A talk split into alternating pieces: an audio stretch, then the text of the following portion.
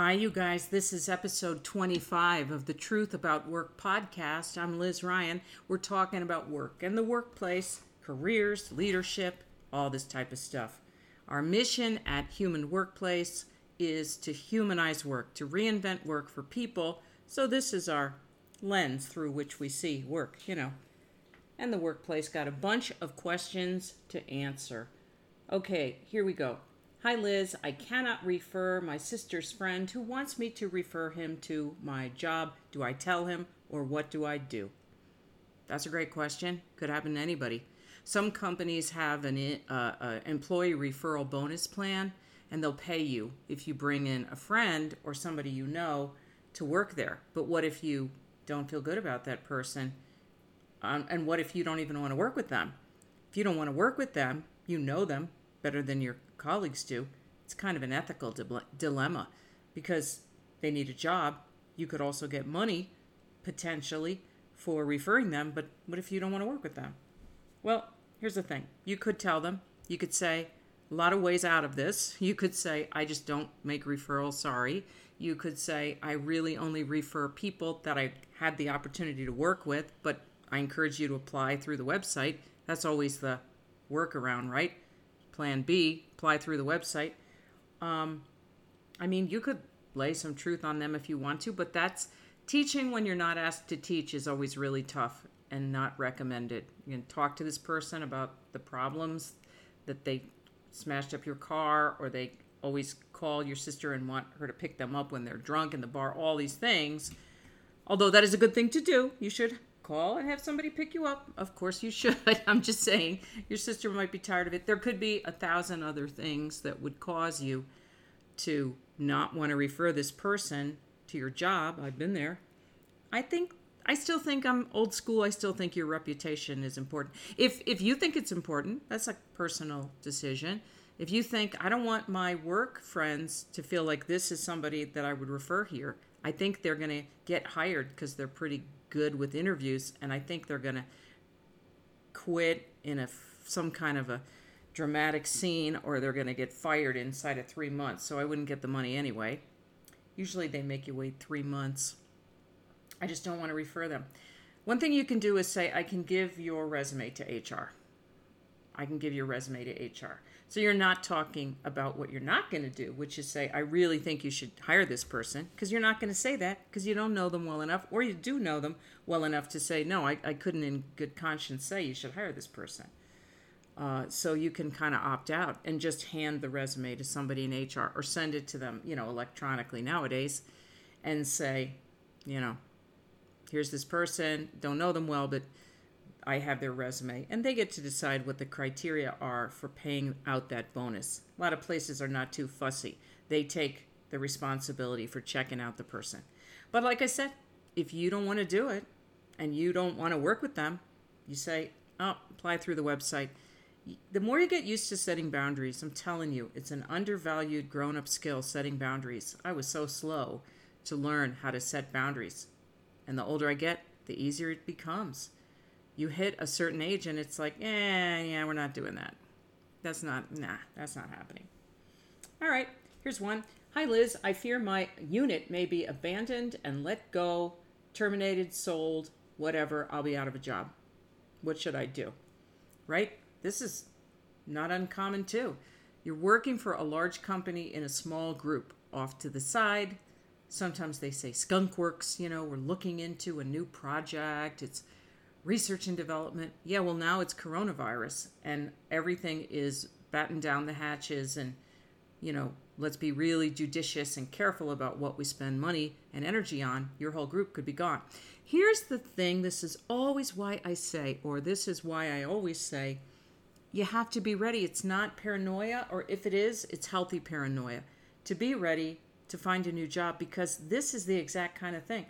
My boss says I'm the best employee in the unit. That's great. What if your boss and you and 40 other people are laid off tomorrow? In other words, you take it up meta to the next level. There could be a meeting happening right now. No offense, not trying to freak you out, that puts you and 150 other people out of work tomorrow that you and your boss have no control over. Your boss's boss. One weird thing that has happened I've seen multiple times going back to the big recession dot bomb recession 2001 and so on and also 2008 9 10 that recession is people applying for jobs and interviewing for jobs competing with their own boss or boss's boss from a previous job which is weird. It feels good in the sense that wow i'm competing against my boss's boss. Like these other organizations see me as somebody who could do this job potentially theoretically you know as well as my boss's boss, but it's also kind of sad and weird in a way, too. And it also shows you the fakeness of the hierarchy. There's a lot of randomness in it, as you know, but I'm going to keep reminding you anyway. There's a lot of randomness in it. Don't get, you know, all wrapped up in the hierarchy. This person is my social superior because they're my boss. Not true. Speaking of which, digression, momentary digression, you guys. I put out on Twitter this morning for fun hey, contest, uh, what's the worst possible subject line for an email message? The response with the most likes at midnight tonight gets a free human workplace virtual course. One of our virtual courses, your choice. Any virtual course on our site, launch your consulting business, get the job you deserve, get ahead at work, you know, grow your thought leadership flame, all of the stuff. Uh, interviewing, leadership, blah, blah, blah, blah, HR with a human voice, and so on. And some funny some funny entries but a lot of people saying we need to talk. Join me in my office. Let's talk today from the boss. And it's so here is like i love you know having fun on twitter and social media and and having fun in general and you know joking around and everything but when we are seriously afraid of one other person one other insignificant person in the universe we are all part of the stars and holy and sacred all like that yes of course but your boss is one person out of seven, nearly 8 billion. And they shouldn't be that significant that they can freak you out, cause your heart to pound, cause you stress and anxiety because you get an email. Let's talk. We need to talk. That's creepy. It's not appropriate. I didn't realize when I became an HR person initially in 1984 that this had been controversial before when the sort of the US was becoming the first industrial superpower. There were pundits, there were there were thinkers writing it's not appropriate for one person to be the boss of another one and control their entire income. That's not a good setup. But now we just take it completely for granted. I have a boss, I have to please the boss, I don't want the boss to be angry. And then what it does is it infantilizes us. And it's happened to me, and I remember how my brain changed when there was one person in charge of my whole income. Just meditate on that. One person. They could be a great person, but they still go into fear. We all do. They still become less than rational at times. They still have that overactive limbic nerve, fight or flight. Uh, they, they still do all the stuff. And under stress, we all get worse and, and less of sound judgment, right? And less compassionate and less giving. And that's, that's something to really, really, really just think about the, the cure, the remedy, of course, short of going out and working for yourself, which is a solution many people find, but has its definite obstacles and, and, and impracticalities, let me be quick to say. But, you know, short of that is being nimble, being ready, being awake, having the resume ready, having recruiters in your back pocket, knowing what your skills are worth, knowing other employers you could go to. That empowers you to speak your truth at work, to to to be, bring more of yourself to work, actually to make a greater contribution at work. Everything we want in terms of getting stronger and being more marketable and more confident and more willing to, to slam doors and all of that comes from growing internally in ourselves. That's our that's our message. That's the human workplace thing. We're not waiting for corporations to magically change and be different we're, we're working on them the same way I'm working on you, just trying to get the word out and talk about healthier HR and leadership practices and all that kind of stuff. And, right? And at the same time, we individually are getting stronger. That is a, you know, inextricable part of this whole thing. We have to get stronger. We have to get stronger in ourselves, right? Yeah. So that's what we're doing. So setting boundaries, yeah, is um, is the new life skill to cultivate. That, and of course, job hunting while you're working. Huge. Got to do it. Dear Liz, here's a new question. Okay. Dear Liz, my boss made a weird comment to me the other day on a Zoom call with our whole department. She said, Well, as the advocate for the team, Sarah, what's your opinion on this? Should I ask her what she meant? It sounded a little passive aggressive. Thanks, Sarah. You can picture that pretty easily, can't you? On a Zoom call, well, as Sarah, as advocate for the team, I don't know. I mean, you were there, Sarah. I don't know if that's hostile. That could be warm. That could be appreciative. I wasn't there. It's an energetic read. I would I, I would talk to your boss, but I wouldn't talk to your boss in terms of like, what did you mean by that? I would say, so so boss, so call your boss, you know, whatever. Lorenzo. Uh yeah, so Lorenzo, you said something so interesting on our call. You said, Sarah, as the employee advocate, I I was kind of flattered. I wasn't sure exactly what you meant. Like I am at your service and the team service to do whatever we need to do to, you know, thrive obviously. Tell me about that employee advocate, what you see, what what you know, you hope for in terms of that. If I'm a good conduit from information from the team, I'm happy to do that, but I also want to you know, just to understand your worldview. In other words, you're not saying, How dare you, or why did you make that snippy comment? You just don't know where she was coming from, or he. I don't know if you mentioned the gender of your boss. But yeah, I, always an open, appreciative, warm, open is the big word, open conversation. So what? Because the easiest thing in the world, right, is to misinterpret one another at work. Oh, it's the easiest thing in the world. It's happened to me so many times. It's happened to everybody. Okay. Hi, Liz. I'm an HR manager looking to redo our annual employee performance review form and looking for your input on the best evaluation criteria. Oh, thank you. Thank you for asking. We have to go up a little bit with this one. We have to go up to a higher level of altitude and look down at this thing, this annual performance review of an employee and really ask.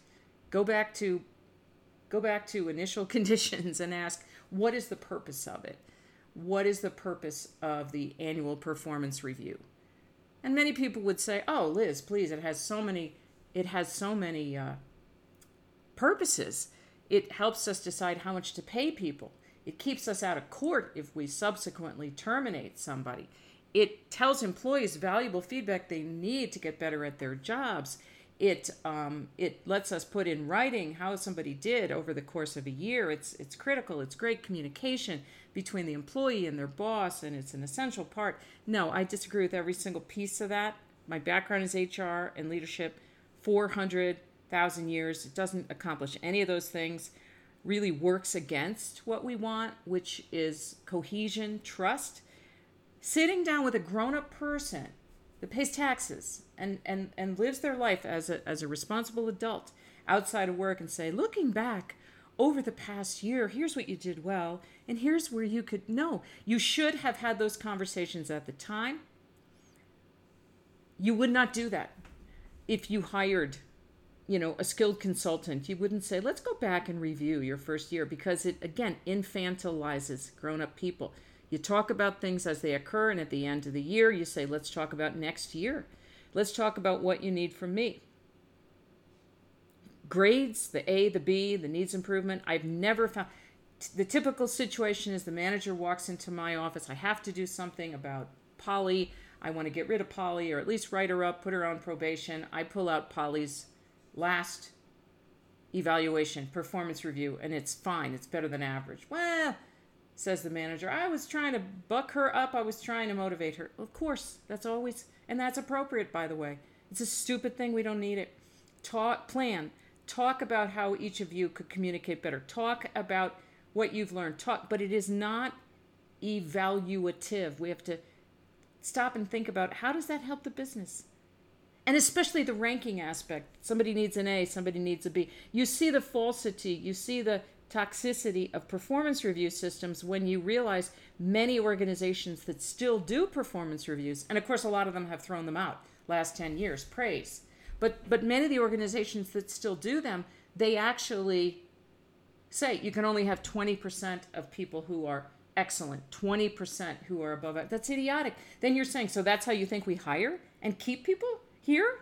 That are not doing the job. Yeah, they need a convenient 20% to be on the bubble and get no performance. It's, it's absolutely the crux of fear based it's the cauldron of fear based management. The fear, fear, fear you might not be good enough. Then get rid of me. Don't don't waste my time. It's fear. We have to get fear out of management. has nothing to do with having a healthy organization. So, long-winded answer to your very succinct question is I don't believe in individual performance reviews, although I believe in planning and and touching base and talking about the future and talking about what we want to learn in the coming year or quarter or whatever and what we each need from one another and all that. But but the humbling part here's what you messed up remember last february? What was what? It's idiotic. It makes no sense. All right. All right comment comment not a question. Um i um posted something on twitter the other day or linkedin. Anyway it was about burning a bridge uh, the conventional wisdom, of course, says don't burn bridges, but you can't really live your empowered life very easily avoiding burning all bridges. Burning a bridge just means you can't go back to somebody. They could come to you theoretically, but you can't go back. And the problem with that is you don't control that person. There are people that if you slight them in their view, even in the teensiest little way, in any respect, you can't go back they're so easily offended. And this could be an ex boss or a CEO. It came about because someone wrote to me and I answered their or I responded to their their their message. And they said, uh, "Yeah, I've worked three and a half years for a digital marketing agency. I've learned the ropes. I'm proficient, more than proficient now." And they gave me what they considered a difficult client, a difficult customer, one year ago. And what I learned working with this customer, who turned out to be a really nice man, what I learned is that they had jacked him around and had him at, with various consultants, and they really weren't doing anything. I'm shocked he stayed with the agency long enough to get to me, but he did, and we straightened everything out and doubled his business with our company. And his business doubled likewise, and everybody's happy about it. But I'm not getting paid enough. I've been telling my boss for a while and I finally said, you know, I doubled the business with this customer. I have a huge workload. You know, I know what I'm doing. I got to get a raise. They've been hiring a lot of brand newbies with no experience, and they get paid $6,000 less than me a year, which is not enough for the difference in what we contribute. That's just how I feel. So I talked to my boss pointedly about this. And my boss talked to the CEO of the agency who said you're you know you're not giving this employee a raise because of COVID. And so this was the final straw. COVID? Our business is growing. It's virtual. What? So I was talking to my customer, the one that had been tagged as a difficult customer, but he and I had a great relationship. And he said, You know, I'm glad I got to you because I worked with some pretty useless consultants before you and I was about to leave. And even now, you do an amazing job, but I'm not sure about this agency. And I just blurted out, same here. I've been trying to get a raise and it's impossible and I'm I make a huge contribution. At which point the client said, "Well, here's what I pay your agency every month." And I just about keeled over because it's so much more than I get paid and this is only one of my clients. In other words, he gets a fraction of my time and pays several times over to the agency what I get paid. So something is, you know, off by a factor of whatever. And I said, wow, you could pay less and have all of my time. I don't know who spoke first. I think the customer spoke first and said, maybe I should hire you directly. But anyway, that's what happened. That's what ensued. This person uh, did not have a non compete agreement and they accepted the offer and they went over to their former client, who then, of course, law- left the agency and didn't work with them anymore because they had their own full time digital marketing person. Well, the boss heard about this at 4 p.m. on the employee's last day. Everything had been cordial up until then, but the boss, the CEO, called the employee into his office and said, I can't believe you're leaving. In great, you know, the typical speech we could all write. I taught you everything you know. And the employee said, You know what? I'm sorry, but I'm not sorry. You underpaid me and overcharged the client. Business works that way. You always tell us. I'm going to I'm going to work directly for the client. So a lot of people, you know, commented this is an ideal story, but really it's a timely story. We are all that consultant. We are all that person looking at the larger picture beyond our own organization's walls. Sometimes we think it's disloyal to look around and have a network and talk to people and think about possibilities. It's not disloyal, it's appropriate. We are all, each one of us, in our little boat going down the river, you know, alone in the sense we have one another, but alone in the sense we're each an economic unit. It's not up to your employer ultimately how much you get paid, it's up to them how much you get paid by them. But there are other companies, there are other options. This is always something to keep in mind and be keenly aware of because the need for us to grow these entrepreneurial muscles is only getting greater over time. We cannot hide our heads in the sand and say, maybe I'll keep this job until retirement. It's highly, highly, highly unlikely. All right, you guys, finish with one more question. Dear Liz, had a really good phone interview and then was scheduled for a Zoom interview with the hiring manager. It was canceled with no explanation. They said they would get back to me on a new date. I wrote a week later, and two weeks later, silence. What should I do, and why does this happen? All right, I'm going to take your questions in reverse order. Why does it happen? Just general, come on, general corporate and institutional overwhelmedness, lack of organization, whatever. I'm not even going to bash those people because they're they have no resources. You know, in the olden days, resumes would fall behind the filing cabinet in the space behind the filing cabinet and the wall. You could guarantee they would. They were stacks of paper, right? So that would happen. Or I would find a resume under the passenger seat of my car. That is administrative real life just in the real world, right? And so we try as hard as we can to avoid that happening, but it's, you know, not acceptable. It's not cool. It's not good. But there is no nefarious thing. It's not like they spotted something in your resume that they didn't like and they wouldn't tell you. It's none of that. When people say, I wonder what they didn't like about my resume, my answer is they just didn't see it. They didn't look at it. They're not analyzing for, you know, 45 minutes and sitting around talking about why you left that job in 2004. It's not that in depth. Sad to say. So you know, in terms of the why, read nothing into it other than regular bureaucratic slip ups and incompetence and whatever. And and I'll put the incompetence, okay, at the highest level, at the highest level. Like the, the leadership of the company does not care enough about talent is generally the bottom line on that. They just don't. Because I hear from HR people and recruiters constantly too about their lack of resources and time. And the and the energy around recruiting you guys, you know what it is. An ad is placed or you know they screen they, they grab resumes from their own database they call it ats applicant tracking system linkedin whatever. Recruiters send resumes whatever. And they focus on the people they think they want to hire. They're they're on a they're on a um, mission to make a job offer and have it accepted and have the person accept and start. So just energetically that's where all the energy is in the search. It's not oh we have to get back to that candidate. I, i'm not excusing it. I'm saying let's just pull back and look at human nature and look at organizational priorities. You get back from an interview and you put another iron in the fire another pain letter out the door. You have a good interview you put an iron in the fire. You have a bad interview you put another iron in the fire. In other words, no one's going to slow you down. And waiting around to hear from people is being slowed down. It's putting somebody else in a higher position than you, in charge of how you get to proceed and how you get to feel about your job search. Don't do it. Let them be competing over you at the last minute.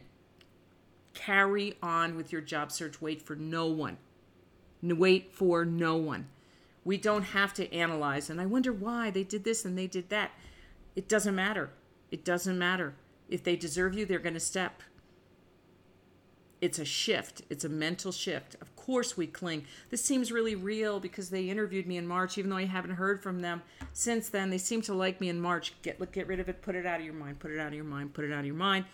Another iron in the fire. They might circle back. They might say, "Oh, we just found your resume behind the file cabinet." You are in charge as long as you are in charge. Make sense? Take control of your job search every day. You wait for no one. They don't deserve to slow you down. on your path. If you have a question for me to answer, send the question to support at humanworkplace.com. You've heard these questions. They're not super long. They're they're, you know, everybody could understand them. They're not industry specific and whatnot, but I I I answer questions few times a week. And of course here on the Truth About Work podcast. You're awesome. Keep growing your flame. Thank you for following Human Workplace. Visit us anytime at humanworkplace.com because we have free downloads there for job seekers, for career changers, for consultants, for people that want to become a thought leader, uh, HR folks, all that free downloads on the website. And you can follow us on Twitter uh, and Facebook at Human Workplace, you know. So have a great, great, great, great day.